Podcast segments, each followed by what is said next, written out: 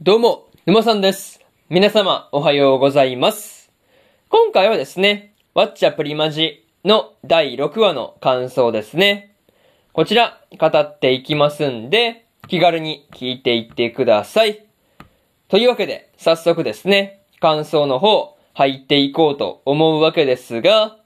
まずは、一つ目ですね、レモンと会ったというところで、祭りとミャムがですね、モデル撮影のあった日の帰り道に、レモンとキャロンの二人と出会っていたわけなんですが、まあ、レモンがですね、プリマジスタなのに、まあこう、人見知りであるっていうところはね、なかなかプリマジスタとしては厳しいなっていうことをね、感じたりはしました。まあ、とはいえ、同じプリマジスタである祭りに、こう、実際ね、プリマジを教えてもらおうっていう風に考えついたのはですね、まあなかなかいいアイデアだったんじゃないかなっていう感じでした。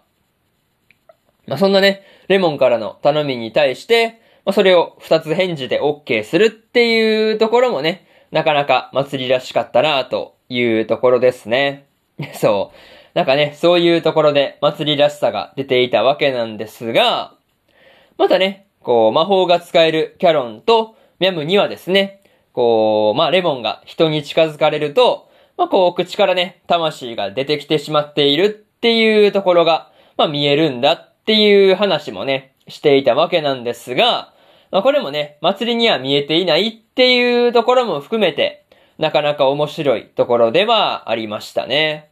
そう。なかなかそういうところが面白かったわけなんですが、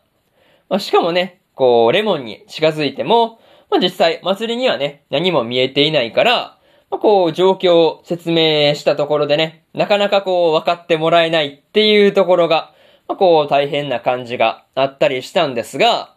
まあ、実際ね、祭りもこう、魂が出てるっていう風にね、言われても、どこっていう風に言ってましたからね。そう。マジで見えてないんだなっていうところで、なんかね、まあそういうところも含めて、微笑ましいところではありました。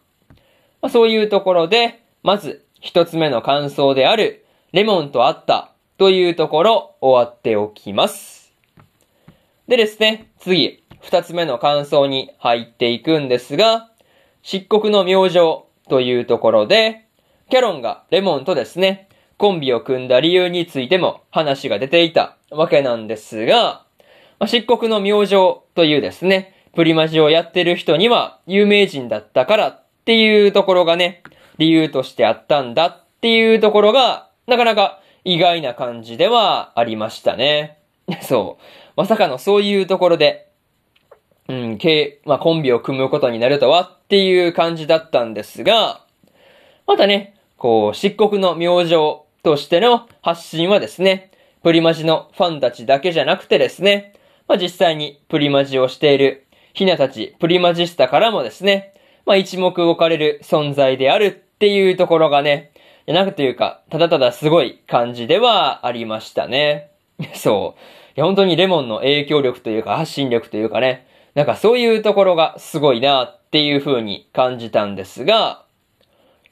まあ、しかもね、こう、プリマジを始めたっていうところもですね、後輩たちにやってみたらどうかっていう風に言われたからだったんだっていうところもね、まあ、すごいノリっぽい感じで始めてるっていうところが、なかなか面白いなっていう風に感じたところではありますね。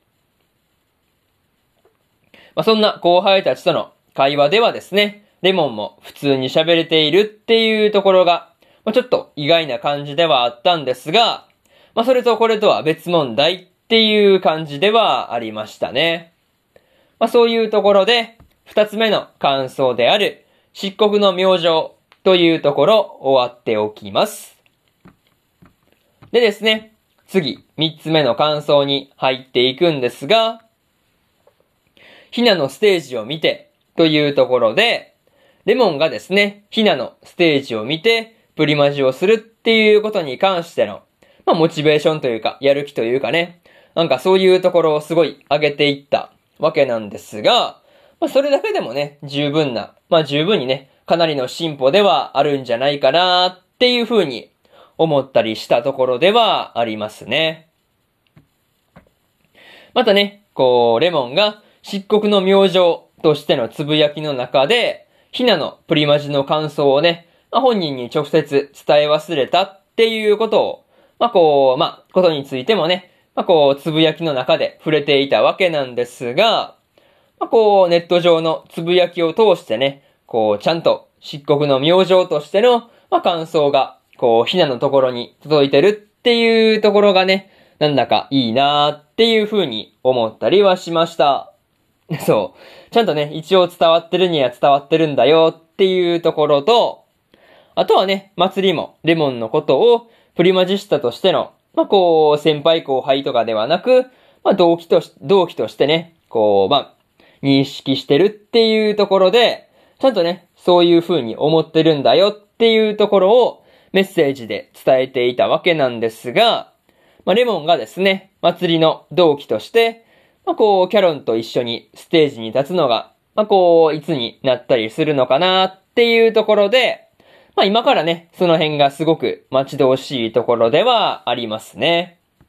まあ、そういうところで、三つ目の感想である、ひなのステージを見て、というところ、終わっておきます。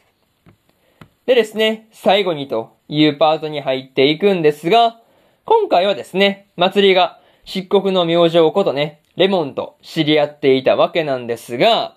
祭りがですね、レモンのことを同期として見ているっていうところがですね、なんだか微笑ましいところではありましたね。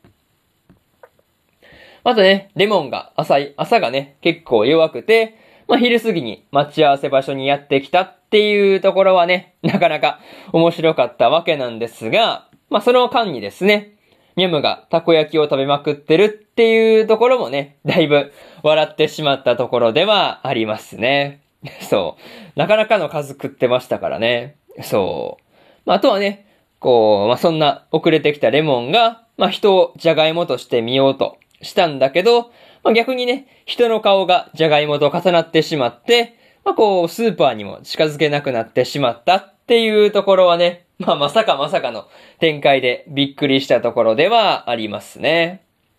まあ、とりあえず、次回は魔法界での話になるみたいなんで、まあ、一体どうなるのかっていうところが、今から楽しみなところではありますね。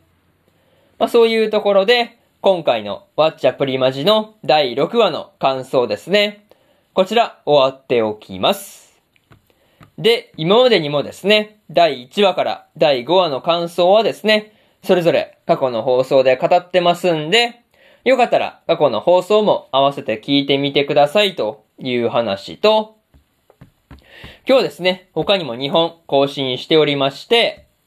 月とライカとのスフェラトゥの第5話の感想と、海賊王女の第6話の感想ですね。この2本更新してますんで、よかったら、こっちの2本も合わせて聞いてみてくださいという話と、明日はですね、作眼の5話の感想と、見える子ちゃんの第6話の感想、そしてですね、タクトオーパスデスティニーの5話の感想ですね。まあ、6話の感想ですね。この3本更新しますんで、よかったら明日もラジオの方聞きに来てください。